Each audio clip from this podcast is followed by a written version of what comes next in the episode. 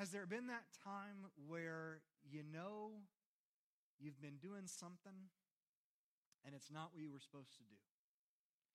And just like you didn't want your parents in the room after you did something wrong, you don't really want to see Jesus right now. Shamed. What do we do with that? What do we do when we fail?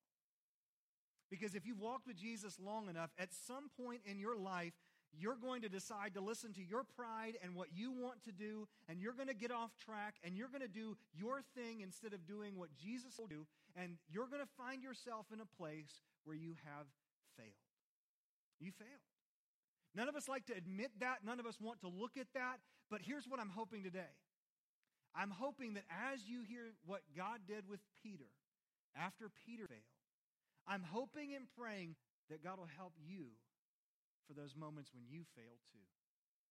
Now, some of us, it may be something like we look at back over the last few weeks. I mean, it's the first day of a new month, and maybe you look back over the last month, guys, you know what? I basically lived this entire month as if Jesus wasn't really a part of my life. I wasn't spending time with him. I wasn't talking about him. I wasn't concerned about what he would think about what I was doing. I basically have just kind of abandoned him with the way that I've lived. Or perhaps it's something more serious. Now, when I say more serious, let's go ahead and say we know that sin is sin. All sin separates us from God. All sin causes a barrier between us and Him. But if we're honest about it, there are some sins that we commit that have bigger ramifications with our other relationships. There may be consequences that go beyond just kind of the normal. And so, in some ways, the consequences in this life may be more severe when we fail in certain ways than others. And I think we'll make that a little bit more clear as we go through. But what do we do in that moment when we realize that we failed? Well, let's look at John 21 together. As we look at John 21, what we're going to be seeing this morning is that when we get off track, in a simple way, I just remember, rem- want to remind you that no matter what's taken place, I don't know what you did last night. I don't know what you did last week. I don't know what sin has caused you to fall off track. But here's what I do know Jesus is always ready to get you back on track. Always. Sean, you don't know what I've done. I don't. But what we're going to see here is the incredible, beautiful way that God gets us back on track when we. We're going to make three different observations as we go through this passage. Peter was one of Jesus' closest disciples. And in case you're not familiar with the story, as Jesus was doing his ministry, he had about a dozen guys that were there with him. They were his closest followers and friends, his disciples. Peter was the leader out of those 12. He was the guy who'd kind of risen to the top. But Peter also was the most impetuous of the guys. He, he's the one that runs the fastest. He's the one who acts before he thinks, all of these kind of things. So the night before Jesus gets arrested, Peter had assured Jesus that he'd be willing to go to death for Jesus. But if you recall correctly, Jesus knew better than Peter did and said, You think you're going to go die with me, but the reality is, before a rooster crows, you're going to deny me three times. We looked at that story back in John chapter 18 as we saw uh, Peter there uh, in the courtyard near where Jesus was being tried after he was arrested. And we see three times him denying that he knows Jesus, even being willing to call a curse on himself if he's lying about it. If you remember, there's that time when the rooster crows, Jesus looks at Peter Peter's cut to the quick, and he realizes he has failed. He's absolutely failed. Now, since that time, we've seen some things take place. The disciples were hiding. After Peter and John went to see the tomb, they saw that it was empty. Jesus has appeared to them at least twice now. In fact, I think it is twice that we see. He's appeared to them on a couple of different occasions. Peter is there, but nothing's really been brought up about the whole denial thing. So when we pick up Peter this morning, nothing has, has made that right. Have you ever had a relationship where there was that elephant in the room? You said something, you did something. You know, guys, if you've been married for more than about three days, you've had this experience, okay? And if not, give it a time. Um, I tell every couple that I'm doing pre-marriage counseling with, there's going to be a moment where six months in, you're going to roll over and look at that beautiful thing you married and say, "What on earth did I do? This was the worst mistake of my life." And that's okay, because the person you married is not the person you thought they married. And by the way, that works both ways too. right? The person they thought they were marrying is not who you are either. And when those moments happen, there are times, all of us have had that moment where we've said that thing, we've done that thing, may have known what we were doing when we did it, but that hurts just there like an elephant in the room. It seems like that's probably the case with Peter and Jesus. Jesus was there in, in, the room with Peter twice now. He's, he's been there, he's seen him, but it's still not resolved. So, how does Jesus go about this? Well, we're going to pick up in John chapter 21, and we're going to cover most of the chapter today, so there's a lot for us to read. If you don't have a Bible, there should be one in the back of the pew there in front of you. And if you don't have one, you're welcome to take it home with you if you need it. But let's set the scene a little bit too and fill in some of the gaps that John doesn't explain. Remember, John wrote his gospel last. The other three had already been written. So there's some things he didn't name that the other guys did because he knew that you had that, and so he didn't have to include it in his. So, some of the things that we don't see is that uh, when we line up John's account with what we find in the other Gospels, we find that at some point Jesus told the disciples to go back to a mountain in Galilee and wait for him there. We don't know exactly how long time has passed, but judging by where we find Peter and the others, it seems like they're in Galilee and they're waiting for Jesus when we pick up in verse 1. Okay? Read verse 1 with me, okay? After this, Jesus revealed himself again to his disciples by the Sea of Tiberias. He revealed himself in this way Simon Peter, Thomas, called twin, Nathanael from Cana of Galilee, Zebedee's sons, and two of his other disciples were together. Now, what's Peter say? Verse 3 I'm going fishing. Simon Peter said to them. Some of you said, I did not realize that the Bible was so applicable to my life. Okay? If you'll recall correctly, Peter and several of these other guys were professional fishermen before God called them into the ministry. God called them to, to walk with him in discipleship. Now, some of you just got a picture of like a $100,000 bass boat and some guy out there angling or, you know, whatever. Now, think more like wicked tuna. Like, all right, think like these guys are commercial fishermen. They're going out. You know, this is a livelihood for them. It's not just about winning trophies and catching the biggest smallmouth in the lake or whatever. This is a way of life for them. So, as we're looking at it, Peter and the guys are there. They appear to be in Galilee, probably at the mountain. They're waiting for him. I'm resisting the urge to be able to put in a Princess Bride quote right here, but for those of you who know it, you can. You said go back to the beginning. Right, okay, see, I went there. All right. So they're back at the beginning. The, most of Jesus' ministry has taken place there in the region around the lake of uh, the Sea of Galilee there. And so they're back there in that place. And so as they're there, by the way, that, that Sea of Tiberias is another name for the Sea of Galilee. John had actually explained that back in chapter 6, verse 1. Now, we want to be careful here. When I've preached this passage before, I have made the mistake of reading into the text that Peter was somehow being disobedient when he went back to fishing. Truthfully, we don't know. We don't know why he did it. We don't know if he was just bored on waiting on Jesus, so he decided to go back to what he knew. What we don't know, there's nothing directly in the text that says he's being disobedient here. So all we know is Peter and some of the guys, as they're waiting for Jesus, they decide to go fishing. Now, I can imagine what this is like. Um, what is, I want you to think for a second, what is the thing that when life gets stressful, you go back to doing, right? Like for me, it's usually working on computers. Um, I, I know some of you that's like the opposite of everything, but like I really enjoy doing graphic design and web design and stuff. And I can tell when I start getting stressed out, I start doing a whole lot more computer stuff. You know why? Because the computer doesn't yell at me. The other thing that I like doing is weed eating. I love to weed eat to de stress. I'll go back to weed eating because then that way I know when I roll up on a yard, it looks bad. When we leave, it looks good. All right? That's just, that's a stress reliever for me. What's the thing for you? Well, for Peter, it probably was fishing. So at this point, he goes out.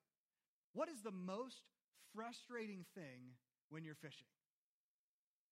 Not catching anything, right? Now, especially when you're a professional fisherman. This is what you do for a living. So, there, let's pick this up. We don't know why they were back there. We don't know if they're frustrated or not when they started, but I'm pretty sure that they're frustrated by the time it was over. Pick up again in verse 3. I'm going fishing, Simon Peter said to them. We're coming with you, they told him. They went out, got in the boat, but that night they caught nothing. Fishing all night long not catching a single thing. Keep in mind what happened with Peter. He's denied Jesus three times before his crucifixion. Although he was one of the first to the tomb and was there when Jesus appeared to the rest of the disciples, there's got to be some tinge of shame in the back of his mind. He had abandoned Jesus at the worst possible moment, and now he can't even fish. Right? Can you imagine the frustration? It's like, I'm not good at following Jesus, and now I can't even catch a single fish all night long.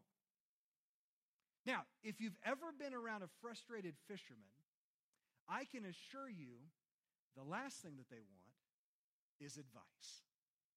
Right? But what we're seeing here is Jesus is about to demonstrate the first principle that we need to understand when we fall on how to get back on track, and that is to remember God's faithfulness. Remember God's faithfulness. Pick up in verse 4. When daybreak came, Jesus stood on the shore, but the disciples did not know it was Jesus. Friends, Jesus called out to them, You don't have any fish, do you? That's like fingernails on a chalkboard, isn't it? By the way, more accurately in the Greek, he actually said, my boys. Okay? So it, it was actually a term of endearment that a, a rabbi would use for his disciples or something like that. They don't recognize this as Jesus, though. But so can you imagine you've been out fishing all night long, and all of a sudden, some Yahoo over on shore says, Hey, boys, y'all ain't got no fish, do you? No, sir, sure don't. no, they answered. Cast the net on the right side of the boat, he told them. You'll find some. So they did. And they were unable to haul it in because of the large number of fish. The disciple, the one Jesus loved, said to Peter, It's the Lord. Can you imagine this? Like, I can picture it. They're sitting there, they've been pulling the nets all night long. Remember, they're using big nets. It's, it's a manual process throw the thing out, drag it back in, throw it out, drag it back in.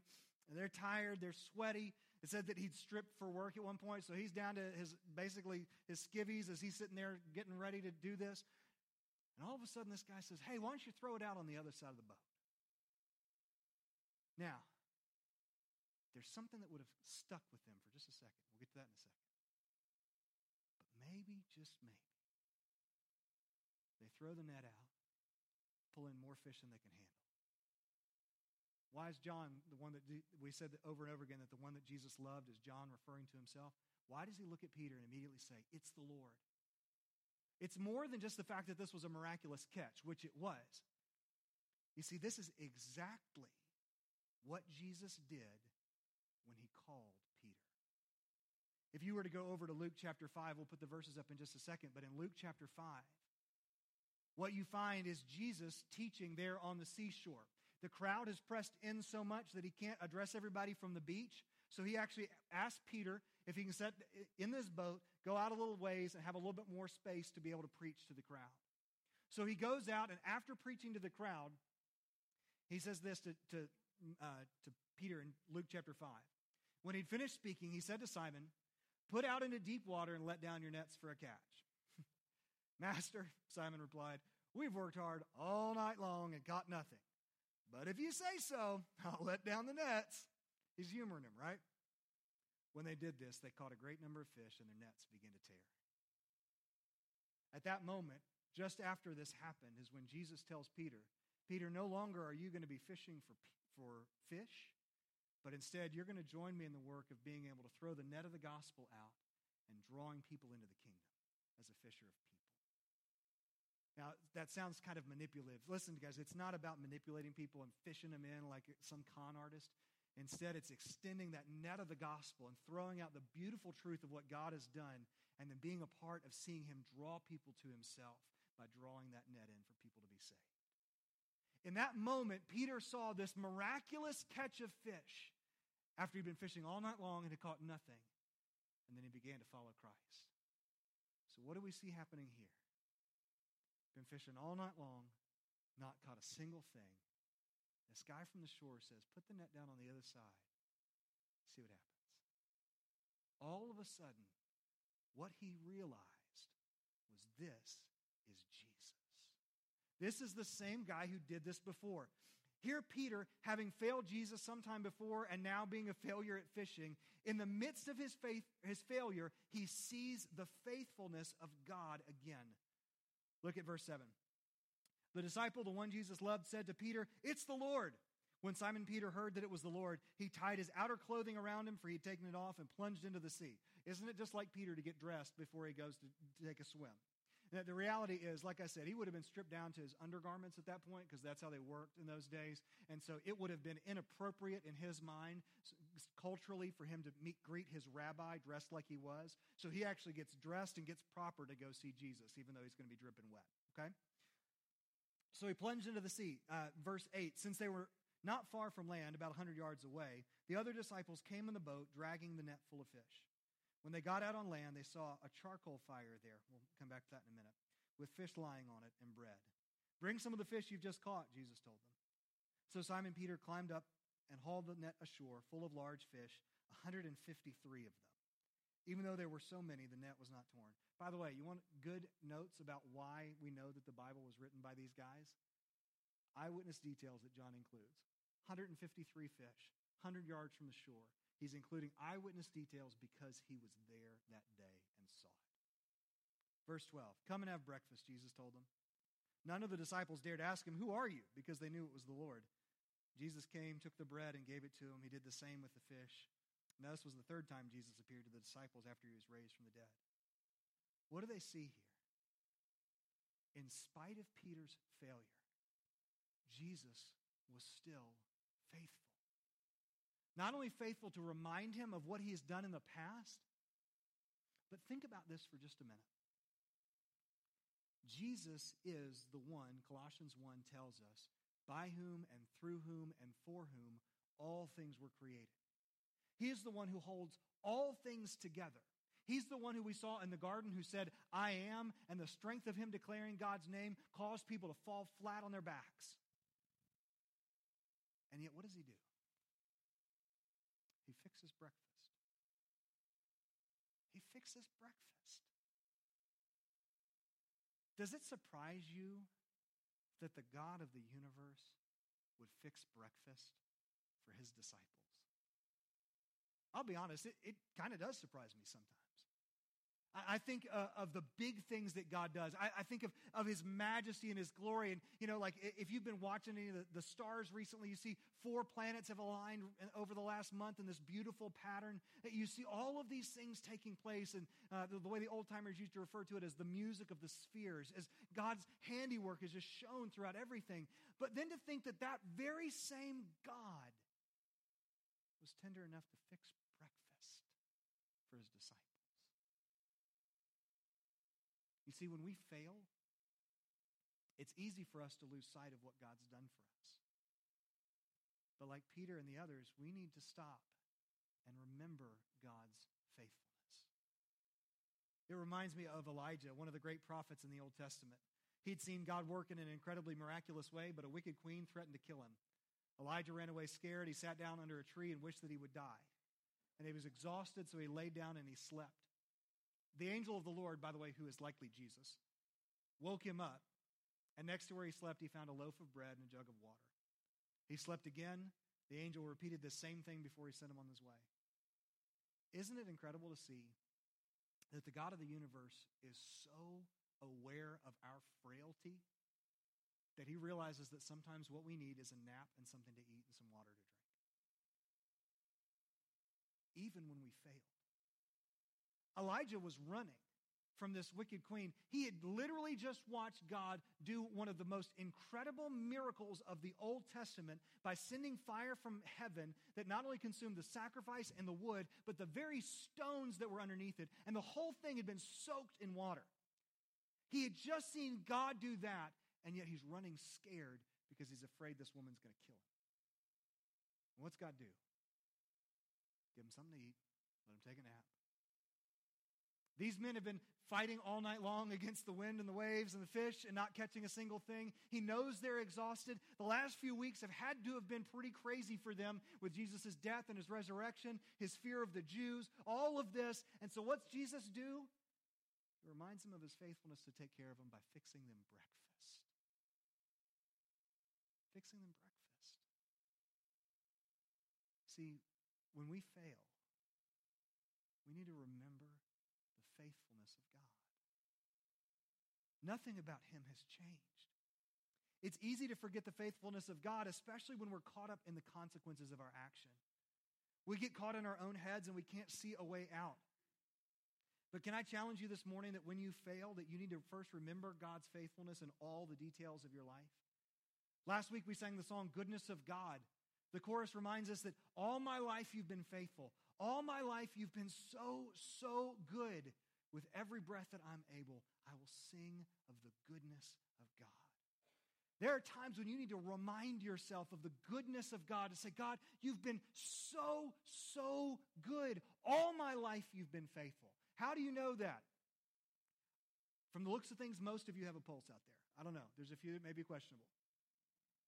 But right now, if your heart is beating, if your lungs are taking in air and expelling them, if your body is working in any way, shape, or form, that's the faithfulness of God.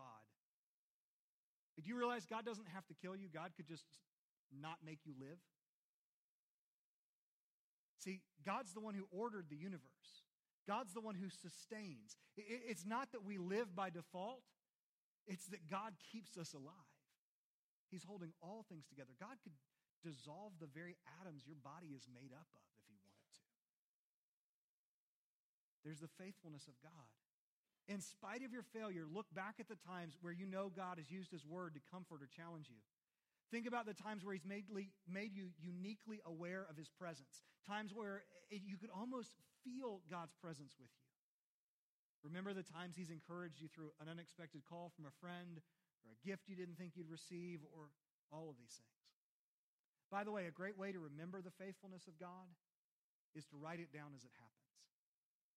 Because depending on the depth of the failure you've experienced, there are times when the situation becomes so consuming, we can't think. You need to be able to go back to a journal, go back to a Word document or a note on your phone, and be able to scroll through it and say, I know God did this. I know God worked here. Because you may not be able to think much, depending on the weight of the failure. Remember his faithfulness. Now, maybe you're just starting out in your walk with Christ, or your failure seems so overwhelming that you can't think of anything good that God's done for you. It's just become so consuming, it's got everything that you're focused on. That remind you of the greatest way that God has demonstrated his faithfulness toward us. Romans chapter 5, verse 8, a verse we quote often. God proves his love for us, and that while we were still sinners, Christ died. If you can't point to anything else, if you can't list anything, and I, I could help you sit down and I could point to all kinds of things that God's done in your life, I would love to do that at some point if you need help with it. But I can promise you this the faithfulness of God was displayed by Jesus taking your sin upon himself while you were still a sin, sinner. And it goes on in verse 10 to talk about that we were enemies of God. While we were his enemies, Christ died for us. We sang it earlier. All of my sin, not in part, but the whole, even the thing you just messed up on, the sin you just committed, has been nailed to the cross, and I bear it no more. Now let's think for a second. I wasn't going to go there, but let's do it. How many sins had you committed when Jesus died on the cross? Okay, first off, when did Jesus die on the cross? About what year? It's about 30 AD, somewhere around there, 30, 33 AD, depends on, not, we're not sure exactly, but, but fairly close to about 30 AD. How many sins had you actually committed when Jesus died on the cross? None, right? Okay, not a trick question. None. So that means all of your sins were future sins when Jesus died for them on the cross, right? So when you were saved, when you received Jesus, when you stopped trusting in yourself and started trusting in Jesus as your Savior and Lord, which sins did He forgive? past, present, and future. Now, here's what that's not that's not a get out of hell free card where we can just go and do whatever we want. If anything, what that does is prove to us the unimaginable faithfulness of God. Knew that 30 years, I've been, I've been walking with Jesus for 30 years. God knew that 30 years after I would come to know him, I would still struggle with things I say, things I think, things I do. God knew that I would still sin, even with all that he's given me. And yet, he died for my sin. And he died for yours as well. So, first, we start by remembering the faithfulness of God. If nothing else, I know He's been faithful to die and be raised for me. It goes on. We must also, number two, rest in His restoration. Rest in His restoration. See, here he's eating with Peter and everybody else. They're all there on the beach but there's more to take place. That breakfast was certainly a beautiful symbol of God's faithfulness, but there was a painful point there as well. I made mention of it briefly. Verse 9 When they got out on land, they saw a charcoal fire there. Now, that doesn't seem all that surprising because, I mean, what else are you going to do? It's a campfire on a beach. That doesn't sound significant. Here's what's significant about that that term charcoal fire is only used twice in Scripture. The only other time that the term charcoal fire is used is in John chapter 18. Now, the servants and officials had made a charcoal fire because it was cold. They were standing there warming themselves, and Peter was standing with them, warming himself. The only other time we have a charcoal fire recorded in Scripture was Peter standing there and denying his Lord. Researchers say that smell is the strongest sense tied to memory. Now, we have to use our imaginations a little bit. We don't know for sure. But you got to wonder. Peter got to the shore, smelled that charcoal, saw Jesus, if that didn't take him back. The fact that this word's only used twice in the New Testament, I think there's something to that. Jesus not only reminds him of his faithfulness when he calls him, he also even brings him right up to the point of his failure. But look at how lovingly he treats him from here. Pick up verse 15. When they had eaten breakfast, Jesus asked Simon Peter, Simon, son of John, Do you love me more than these? Now, we don't really know what the these is for sure. Uh, he's probably not these being the other disciples. That doesn't seem to quite, quite fit the character. Um, more, he's most likely referring to the fish. Do you love me more than fishing? Is kind of the, the best way we can think about it.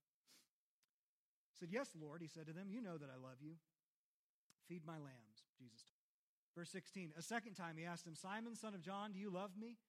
Yes, Lord, he said to him. You know that I love you. Shepherd my sheep. He asked him the third time, Simon, son of John, do you love me? Peter was grieved that he asked him the third time, Do you love me? He said, Lord, you know everything. You know that I love you. Feed my sheep, Jesus said. And then he goes 18 to talk to him some more.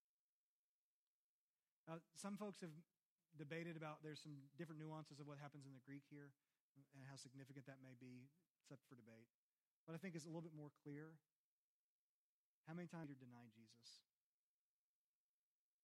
How many times did Jesus ask him if he loved him?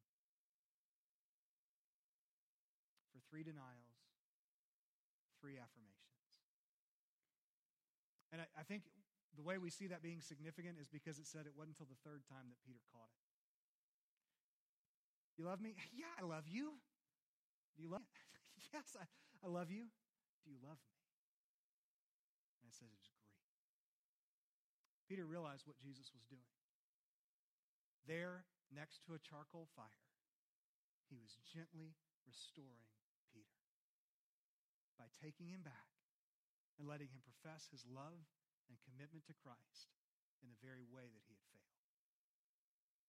Do you see the beauty and the tenderness of this? At no point does Jesus stand back from the breakfast and say, I'm waiting. He would have had every right to say, Peter, you need to grovel at my feet.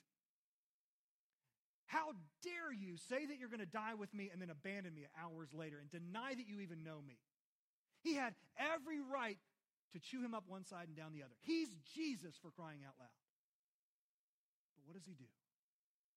In tenderness, he restores Peter in such a way that it breaks his heart and allows true repentance to take. It was Jesus who started the conversation. Jesus was pursuing Peter even though Peter was the one who sinned. He took the initiative to seek restoration. That's how God's all worked. Remember, Jesus said that no one comes to him unless the Father draws him. We saw last week that God showed us his love by sending his son to us, loving us first. So if you have failed, know that Jesus is ready and willing to take you back. He's taken the initiative. He's put this in his word. He's set all of this out for you. He's extended this offer of forgiveness to you. There's a lot of debate, like I said, about the specific words, but it seems like there's that third time. Jesus called Peter to tenderly confirm his love for Christ every time he had denied him. With each confirmation, Jesus is also calling Peter to obedience. Feed my lamb, shepherd my sheep, feed my sheep. He doesn't beat Peter the head over the head with his failure. He doesn't demand some kind of penance. Why? Because Jesus had already been beaten for Peter's failure. Jesus had already taken the penalty for Peter's sin on the cross and died in his place. So here's what you and I need to understand. This sounds really difficult for us to believe. But our response in repentance is rest. We want to try to dump things. We, we want to do something to fix it. We want to do something to make it right. But the reality is, you and I can't. When we fail, there's nothing you and I can do to fix that on our own. All we can do is say, Jesus, I have proven that I am a sinner. I, have fallen. I, I've fallen short of your grace. I've not been who you've called me to be. And all I can do is fall at your feet and trust that you really are gracious enough to forgive. And as we see with Peter's restoration, as we rest in the fact that he restores, we find that hope and that peace. Perhaps you've never had anybody in your life who's shown you that kind of grace. As Jesus confronted Peter in the gentlest way possible, Peter's heart was grieved for his sin, and all he could do was rest in the restoration that Jesus offered. There was no way to earn himself back into good graces with God, but he didn't have to because Jesus had already done that for him. See, when you and I fail and when we sin, that same grace is available to us. We need to let our hearts grieve and then let that grief turn our heart from sin and allow us to rest in his forgiveness. That's what 1 John 1 9. We go over this verse often because it's so foundational for us. If we confess our sins, he is faithful and righteous to forgive us our sins and to cleanse us from all unrighteousness. Now, leave that up for just a second, Alex. That word confess literally has the idea of say the same thing as, okay? Agree with God. So if I agree with God about my sin, that means God's already said this is sin, right? And all I'm doing in confession is saying, God, you're right. This is sin. And you've called me not to live like that. You've called me not to think like that, act like that, speak like that, be like that. As I make that acknowledgement, I'm trusting that He is faithful and He's righteous to not only forgive our sin, but to cleanse us from all unrighteousness. Isn't that beautiful? Do you realize that? So, no matter what you've done today, no matter how you have failed, Jesus forgives and Jesus restores. Now, let me be real upfront with you about this. God can do all kinds of things. There are many times when God does remove some of the consequences of our sin and repair relationships in ways only He can. It's, it's absolutely beautiful to watch. But be honest that there are times where the, the nature of our sin causes things to never be quite the same again. God's not always going to repair every relationship. God's not always going to, to put you back into this position or to allow this thing. He's not always going to remove every consequence. There are some things that when the line is crossed, just never go back to the way they were. But what always goes back is the fellowship that you and I can enjoy with Jesus. The resting in his presence, the removal of sin. So that relationship may be different. Your job may never look the same. whatever it is that, that's impacted by your sin. But what matters is that the God of the universe still loved you enough to die in your place. He's still faithful. You're still his child. And in the third thing we see, we can return to his purpose. Return to his purpose. We remember God's faithfulness. God, you've been faithful this way. You're still faithful through Jesus' death, burial, and resurrection. And I realize I've done the wrong thing. I've sinned. And so I'm resting in the fact that through Jesus' death, I'm right with you. And so now we get back on track. We return to his purpose. Pick up again in verse 18. Truly, I tell you, when you were younger, you would tie your belt, you'd walk wherever you wanted. But when you grow old, you'll stretch out your hands, and someone else will tie you and carry you where you don't want to go. He said this to indicate what kind of death Peter would glorify God. After saying this, he told him, Follow me. You see, that restoration is not for you to go back to fishing. The restoration is not for you to keep doing the same things you've always done. The restoration is to get you back onto His purpose for your life. Now, I want to be real clear with that. His purpose for your life there's a beautiful human moment that John records next. Verse 20. So Peter turned around and saw the disciple Jesus loved following them. Remember, that's John, the one who leaned back against Jesus at the supper and asked, Lord, who's the one that's going to betray you, right? When Peter saw him, he said to Jesus, Lord, What about him? Isn't that just like us, right? Peter has failed Jesus miserably. He's been restored. Now, Jesus has given him a glimpse into his future and told him, One day you're going to be arrested and be executed for following me, but follow me anyway. And the first thing Peter does is, What about John? Right? Isn't that just like us? I love Jesus' response in verse 22. If I want him to remain until I come, Jesus answered, What is that to you? As for you, follow me. As for you, follow me. So this rumor spread to the brothers and sisters that the disciple wouldn't die.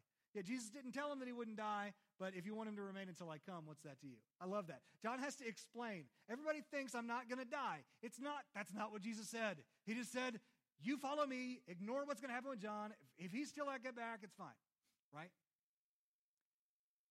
God has a unique purpose for your life. We've said it before. If you have a pulse, you have a purpose. You are created by God as a unique individual with unique gifts, talents, abilities, and opportunities that He wants you to use to be able to grow His kingdom as you serve Him and carry out His will on earth. Now, when we fail, there are times when that adjusts the opportunities that we have in the kingdom.